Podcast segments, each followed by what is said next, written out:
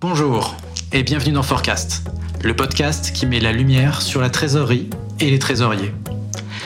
Je suis Jean-François Galéa et je serai votre hôte tout au long de cette émission.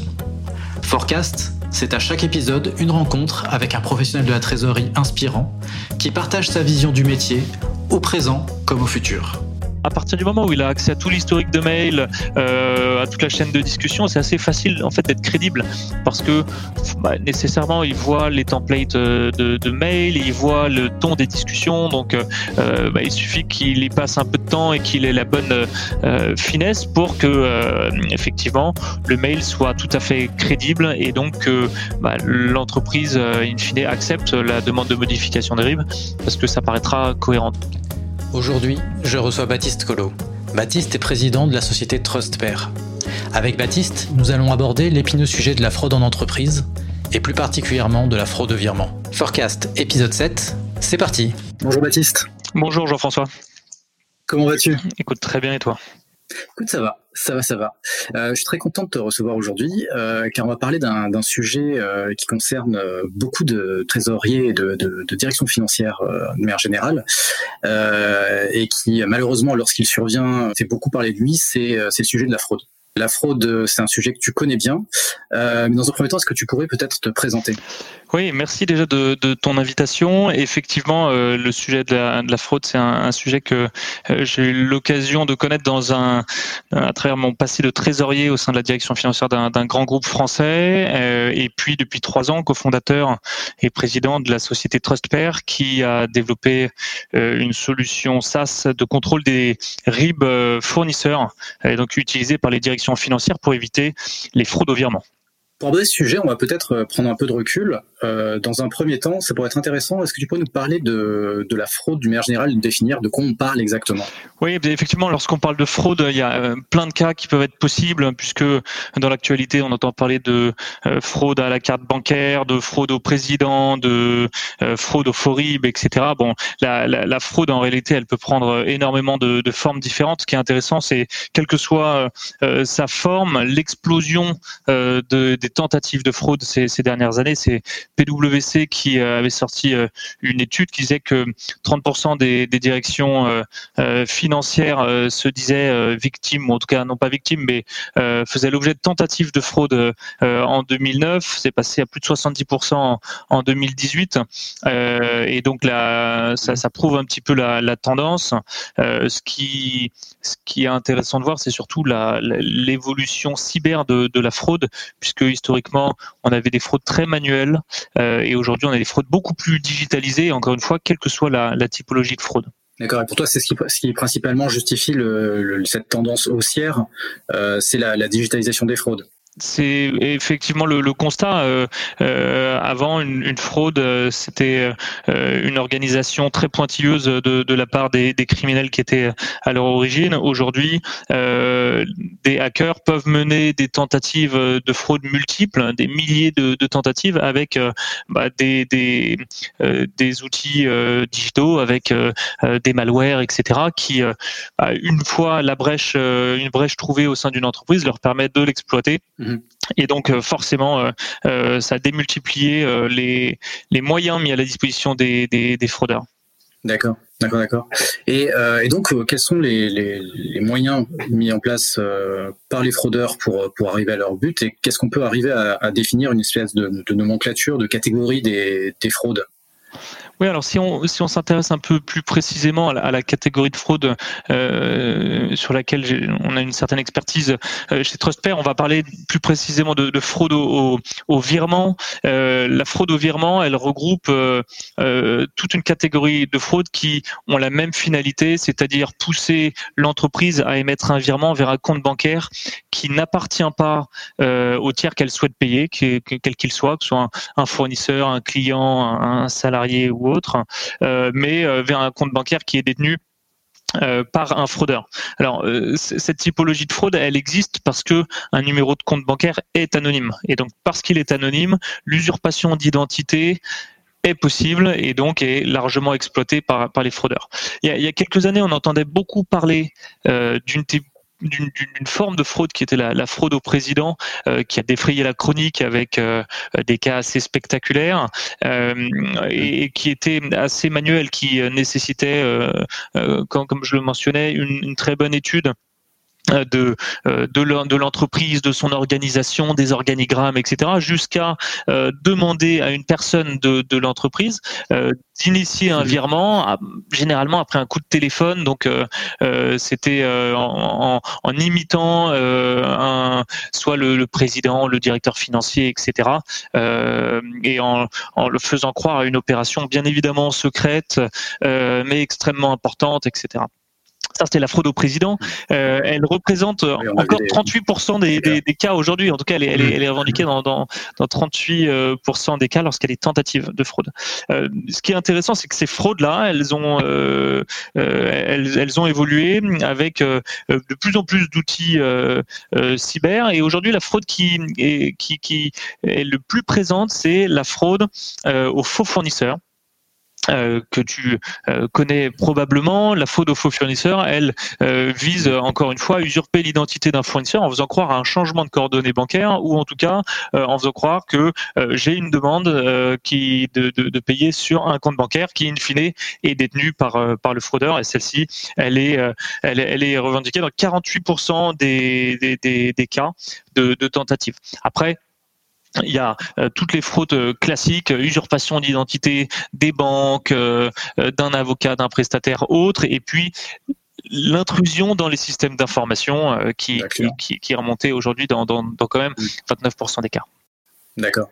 Et est-ce qu'on sait, fraudes qui réussissent, le plus, les fraudes qui, ont le plus de, d'impact réel à la fin, c'est-à-dire les, fraudes qui n'ont pas été que des tentatives, mais qui ont été des, des, succès. On a une idée un peu de ce que ça peut, lesquels sont les plus, les plus efficaces? Oui, aujourd'hui, c'est la, la, celle qui euh, aboutit le plus en termes de volumétrie, c'est la fraude aux, faux fournisseurs, aux faux tiers hein, au sens large, puisque dans euh, il y a une volumétrie de, de, de, tiers qui est extrêmement importante euh, dans les dans les organisations, en tout cas dans dans, dans les ETI, dans les dans les grands groupes, et donc bah, dans le volume de flux qui est euh, qui qui existe, bah, forcément, au bout d'un moment, il est compliqué de traiter l'ensemble de ces de ces volumétries euh, et d'être attentif à chacun des des, des, des, des, demandes de des demandes de changement de coordonnées bancaires, des paiements, etc. Et donc, eh ben, on n'est jamais à l'abri d'un d'un trou dans la raquette, euh, malgré le fait que des process puissent être euh, euh respectés et euh, sans même qu'il y ait de, de faute hein, de la part d'un membre de, de l'entreprise. Mhm. Donc là, on est dans le cas d'une fraude qui est une fraude euh, d'ingénierie sociale dans laquelle on se fait passer pour et on demande à euh, ce que des, éléments dans le système d'information de, la cible soient modifiés. Donc il y a une part informatique, mais la part tout, en, en amont, elle, elle est très humaine. Oui, absolument. Euh, Aujourd'hui, dans, dans, dans, dans, le cas des, des fraudes aux faux fournisseurs, euh, une fraude sur deux implique une cyberattaque ou impliquait en tout cas une cyberattaque euh, euh en 2019. C'est euh, une étude de Euler-Hermès qui est sur le, sur le sujet qui, euh, qui le dit très souvent, le, le, la problématique cyber, elle n'est pas dans l'entreprise qui fait l'objet de la fraude, mais elle est chez son fournisseur. C'est-à-dire que, c'est-à-dire que le hacker va hacker la, le serveur mail ou la boîte email de votre fournisseur, en prendre le contrôle et puis initier euh, des euh, emails à votre destination, à destination de plein de euh, plein de ses clients euh, pour euh, en demandant des changements de coordonnées bancaires. Alors à partir du moment où il a accès à tout l'historique de mail, à toute la chaîne de discussion, c'est assez facile en fait d'être crédible parce que bah, nécessairement il voit les templates de, de mail, il voit le ton des discussions, donc euh, bah, il suffit qu'il y passe un peu de temps et qu'il ait la bonne euh, finesse pour que euh, effectivement le mail soit tout à fait crédible et donc que bah, l'entreprise in fine accepte la demande de modification des RIB parce que ça paraîtra cohérent. Donc effectivement, ça implique à ce moment-là encore une, organisation humaine et, une action humaine. Donc on quand on parle d'intrusion et de hacking, à des fins euh, de, de, fraude financière, on ne, parle pas forcément que d'intrusion dans les systèmes financiers, mais aussi simplement dans les boîtes mail, euh, comme tu l'évoques. Hmm. Absolument. Euh, ça peut être les, boîtes mail sont extrêmement exposées puisque euh, bah, par définition euh, il y a des flux entrants et sortants en permanence avec potentiellement des pièces jointes, avec des liens qui peuvent transiter, etc. qui font que si par maladresse ou pas, hein, d'ailleurs vous vous retrouvez à cliquer ou à sur un lien qui vous amène vers une, page web qui peut héberger des, un service malveillant, ou bien il y a une pièce jointe qui est, qui jointe à un mail qui, euh, qui est également euh, euh, qui peut être un, virus, un malware ou autre. Dans ce cas-là, bah, forcément, vous vous exposez de facto. Après, on, constate aussi que le risque cyber, il concerne le système d'information de l'entreprise euh, au sens ERP euh, e du terme, par exemple, là où est stockée la donnée. Et donc euh, là, ça devient beaucoup plus compliqué de s'assurer que cette donnée n'a pas été modifiée dans le temps. Et il y a effectivement des cas de, de fraude, c'est plus rare, mais qui impliquent des, des modifications directement dans le service, dans le système d'information du, du client. D'accord, d'accord, d'accord. Et, donc, les, euh, quelles sont les, les, les, personnes qui sont le plus concernées au sein de l'entreprise euh, par, ces, euh, par ces, risques de fraude En fait, les, en général, les fraudeurs qui, qui réalisent ce genre d'opération euh, s'intéressent à qui? Alors, euh, forcément, les, fraudeurs vont s'intéresser aux personnes qui sont impliquées dans ce, ce process de, de saisie ou de modification des, des fournisseurs. la grande complexité des directions financière, notamment dans des ETI ou dans des grands groupes, c'est leur organisation euh, en fonctions un peu différenciées et séparées parfois même en termes de système d'information séparés. Euh, on, parle beaucoup du, du, process P2P pour le procure to pay qui peut, euh, qui va impliquer des achats euh, en passant par la comptabilité, euh, par euh, la trésorerie, euh, et donc à chaque fois des, outils qui peuvent être séparés, des données qui sont séparées, et un, manque de traçabilité de l'information, puisque la, donnée, elle va pouvoir être saisie au niveau soit des achats ou du référencement du fournisseur, elle va être utilisée ou maintenue au niveau de la comptabilité, et puis ensuite, ça va être le, trésorier qui va signer les campagnes de, paiement qui sera in fine envoyées à la banque. Alors, quand on s'intéresse à cette chaîne de paiement, il y a trois grands points de risque qui sont identifiés. Le premier, c'est euh, l'étape qui consiste à contrôler la donnée associée au fournisseur avant qu'elle soit saisie dans les outils. On constate deux, deux cas. Le premier cas, c'est cette donnée, elle est saisie directement par un fournisseur. Par exemple, sur un portail fournisseur, euh, le, fournisseur va rentrer son, son RIB avec ses différents euh, coordonnées bancaires ou bien cette donnée, elle est saisie directement en interne dans, euh, l'entreprise euh, avec, euh, un, par exemple, un comptable fournisseur qui sera chargé de s'assurer que cette information est fiable.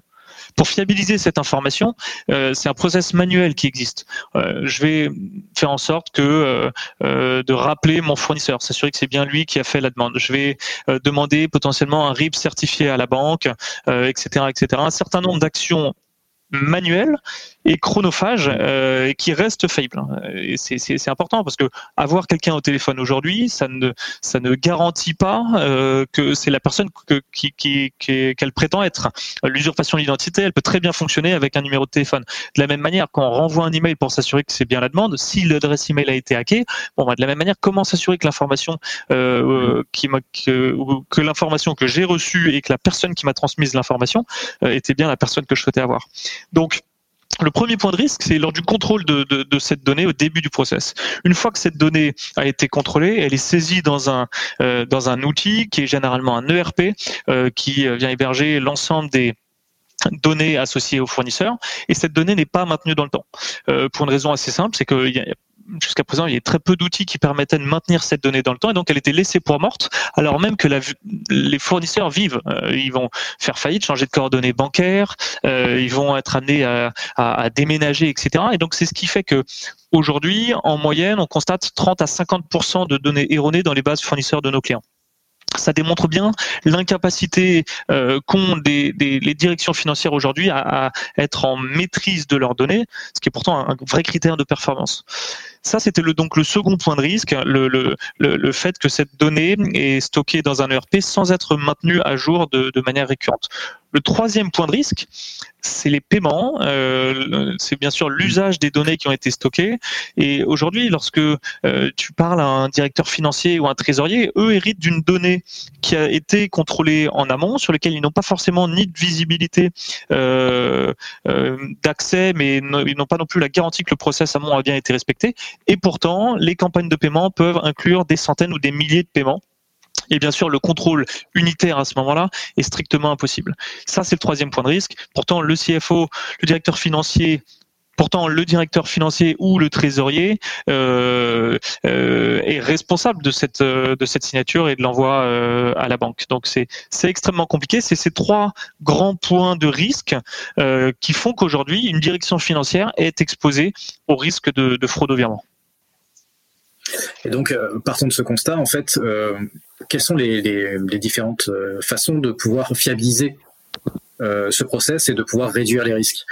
on est sur quelque chose qui est certes informatisé, donc dans lequel il y a en effet des choses qui, peuvent être qui peuvent être faites de ce côté, hein, ne serait-ce que s'assurer de, ne pas pouvoir modifier les RIB à, certaines étapes pour justement éviter qu'on ait un RIB différent de l'ERP au système de réseau. bon, il y a d'autres choses dont on, dont tu vas sûrement nous, parler, euh, mais aussi il y a aussi des process humains avec des personnes qui, euh, qui interviennent et qui sont, euh, elles, en charge de, de, s'assurer que, que l'ensemble du processus fonctionne correctement. Et comme on l'a vu, c'est à eux avant tout que les, les personnes qui souhaitent frauder, parce qu'il y a l'erreur, en effet. C'est vrai que le problème d'erreur est aussi un problème qui, peut, qui peut être matériel. Euh, mais la fraude les, les, cible aussi. Donc eux-mêmes sont aussi responsables de ces deux points, l'erreur et la fraude. Et donc pour toi, comment est-ce que globalement on peut réussir à avancer sur ce sujet et à faire en sorte que le risque soit réduit? Comme tu le mentionnes, euh, la fraude c'est un risque comme un autre. Euh, donc le, le, préalable à la maîtrise euh, d'un risque quel qu'il soit, c'est de le cartographier, c'est de faire un audit de ces process pour identifier les différents points de risque et pouvoir agir pour bah, s'en prémunir un, un maximum. L'humain reste dans tous les cas aujourd'hui impliqué dans un processus parce qu'on a besoin de son analyse, parce que certaines tâches ne peuvent pas être automatisées. Donc l'enjeu c'est d'automatiser un, maximum euh, pour focaliser des ressources humaines sur des, euh, des, actions clés ou en tout cas des actions euh, qui vont nécessiter une interprétation ou une analyse humaine supplémentaire. Encore une fois, c'est tout l'enjeu de la digitalisation, c'est orienter les ressources humaines vers des tâches à plus forte valeur ajoutée et automatiser le reste. Donc, dans, le cas de, la fraude, euh, il y a un point qui est non négligeable, c'est que la fraude interne, euh, c'est une réalité. Donc, il faut aussi s'assurer euh, que nos process, les process au sein de la direction financière, vont pouvoir permettre de la fraude interne, c'est-à-dire, on explicite, c'est la fraude qui vient des employés même de la Voilà, une collusion euh, qui peut exister entre euh, un employé euh, en, interne, enfin un employé et puis un fraudeur externe, le, le cas échéant, parfois un employé qui est aussi choisi d'agir seul. Donc, effectivement, il faut identifier que bah, un seul individu ne puisse pas, de manière autonome, changer une information critique.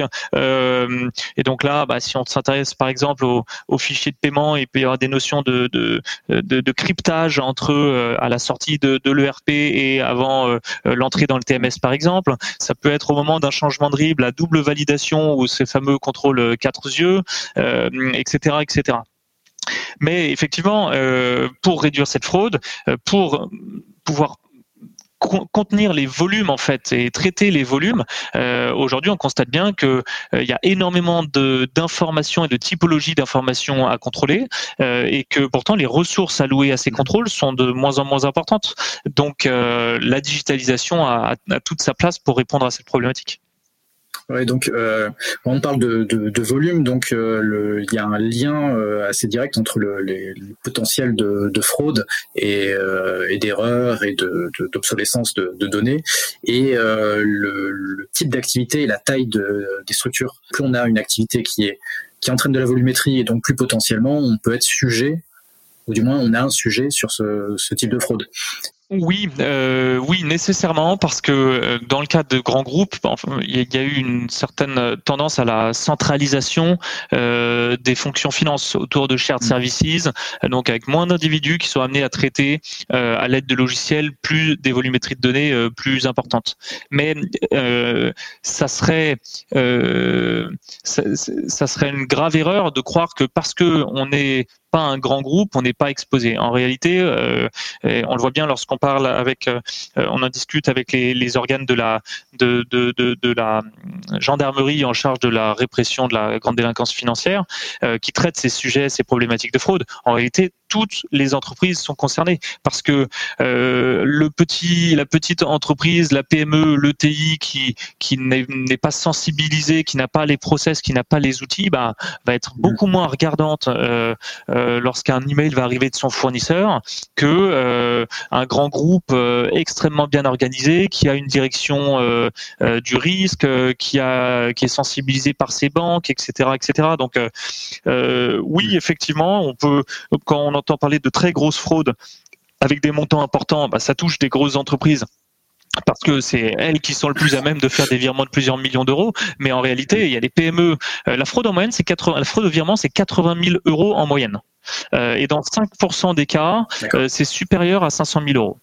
Euh, donc la, réalité c'est que 80 000 euros, on peut par entité juridique, on peut se, se on, on, peut être touché à plusieurs fois par an, et c'est le cas des, des grands groupes. Hein, ils font l'objet de multiples tentatives de fraude, parfois de multiples fraudes.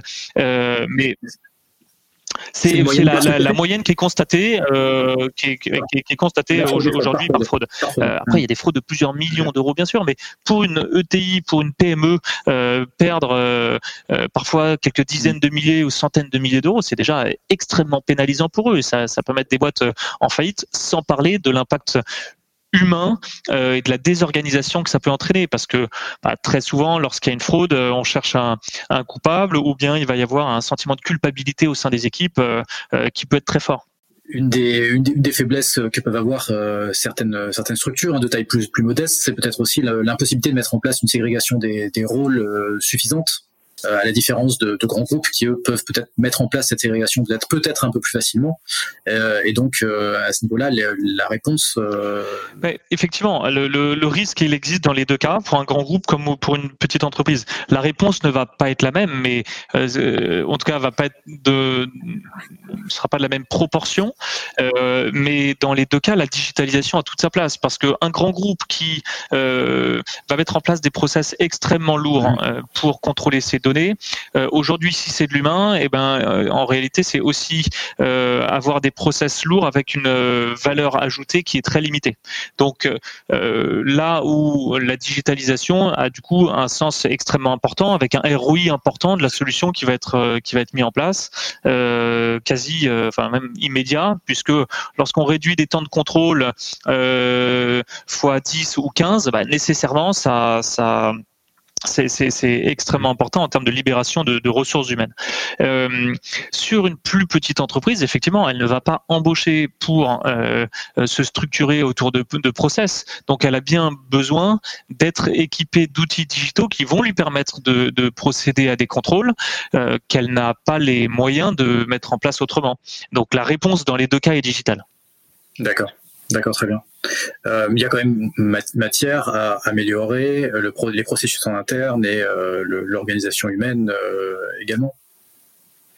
Oui, dans, dans, tous les cas, l'humain reste au cœur de, de l'organisation. Donc, euh, euh l'optimisation, ça va être de permettre de, de, de passer euh, sur, sur une organisation dans laquelle euh, il y aura peut-être 80% des, des, volumes qui seront euh, traités de manière complètement automatique et par exemple 20% qui retiendraient l'attention, qui nécessiterait une, une, interaction humaine. Alors, je lance cette fameuse loi, loi de Pareto sans, sans conviction, mais dans n'importe quel projet digital, euh, on sait que euh, il reste des exceptions qui doivent être traitées par des humains. Et donc là, ça serait se leurrer de, croire que euh, ça n'est pas le cas. D'accord. Et donc nous, on a, on a, une typologie d'acteurs qui, qui nous tient à cœur, qui sont les, trésoriers.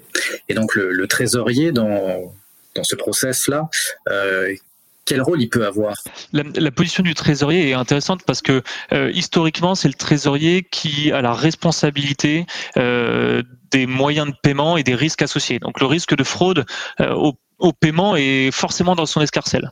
mais la limite du trésorier, c'est que il hérite d'une donnée qui est en fait traitée dans un process amont au niveau de la comptabilité. Les paiements ne sont pas émis au niveau de la trésor, ils sont émis euh, dans l'ERP euh, et la mise en paiement se fait au niveau de la, de la comptabilité.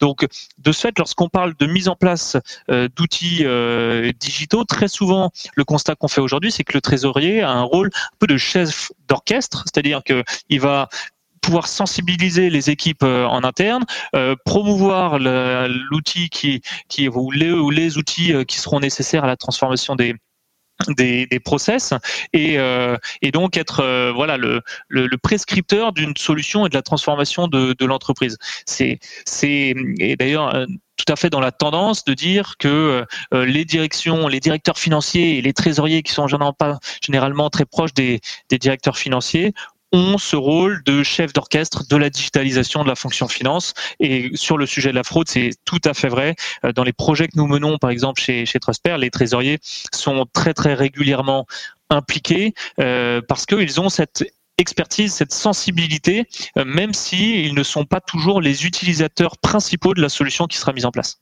D'accord, d'accord, très intéressant. Pour finir, une question un peu plus, euh, un peu plus, un peu plus macro. Comment est-ce que tu vois évoluer, toi, le, le, secteur par rapport à aujourd'hui? Euh, Quels sont les grands axes qui sont développés aujourd'hui, mais surtout qui, qui, pour toi seront les plus porteurs demain? euh, en termes de, en tout cas ce soit en termes de, de, de lutte contre la fraude, d'orientation, euh, d'organisation interne. Euh, comment les, les groupes euh, s'organisent et comment est-ce que tu vois cette évolution Est-ce que je suis la, la, la, bonne personne pour pour répondre complètement à cette question? Je, je, je ne sais pas, mais mais le, le constat qu'on fait, en tout cas en tant que solution nouvelle, puisque une solution comme TrustPair, c'est une, une c'est pas une solution de remplacement qui vient euh, euh, remplacer un outil existant. On vient, on vient équiper euh, des, individus qui jusqu'à présent étaient dépourvus de moyens.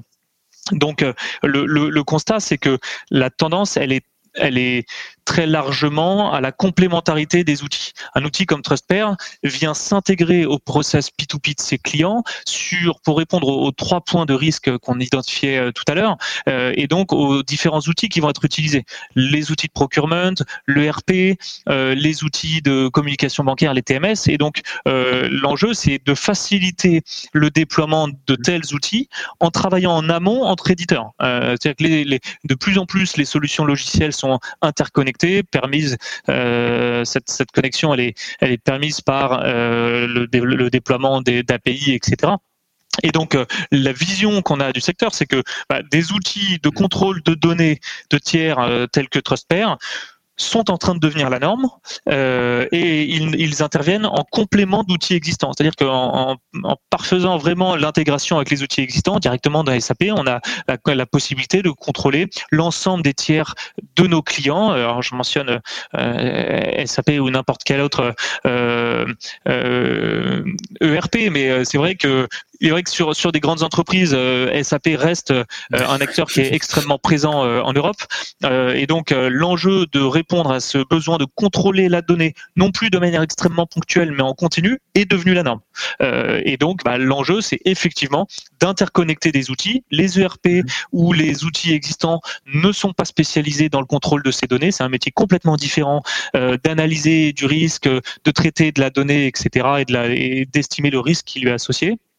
Et donc, euh, bah, voilà, la, tendance, c'est vraiment l'interconnexion des outils pour faciliter la vie de nos clients euh, au quotidien et leur permettre d'avoir euh, justement le focus sur des actions et leur permettre d'avoir le focus sur euh, des, points de risque qui auront été identifiés par, euh, par, la solution, plutôt que de faire du cherry picking, euh, c'est-à-dire que je vais, prendre un fichier au hasard et puis de temps en temps m'assurer que la donnée est correcte.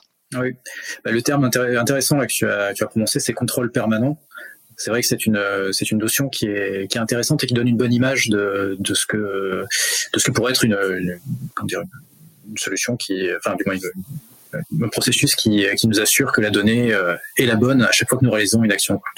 Absolument, parce que en plus de ça, il y a cette notion de euh, toujours le garbage in, garbage out quand on parle de, de données. On parle de plus en plus d'agilité, de fluidité dans le process, etc. Or, euh, la qualité de la donnée est directement lié à la, fluidité du process, puisque si il y a un risque sur la donnée, si elle est, il y a des, sujets de, format, de risque, etc. Bah forcément, il y a des points de crispation et donc euh, bah le, process euh, euh, s'allonge, demande de plus en plus d'intervention humaine, etc. L'enjeu, au contraire, c'est d'avoir une donnée propre de bout en bout pour avoir la fluidité maximale et pour avoir la fluidité maximale et limiter au maximum le risque.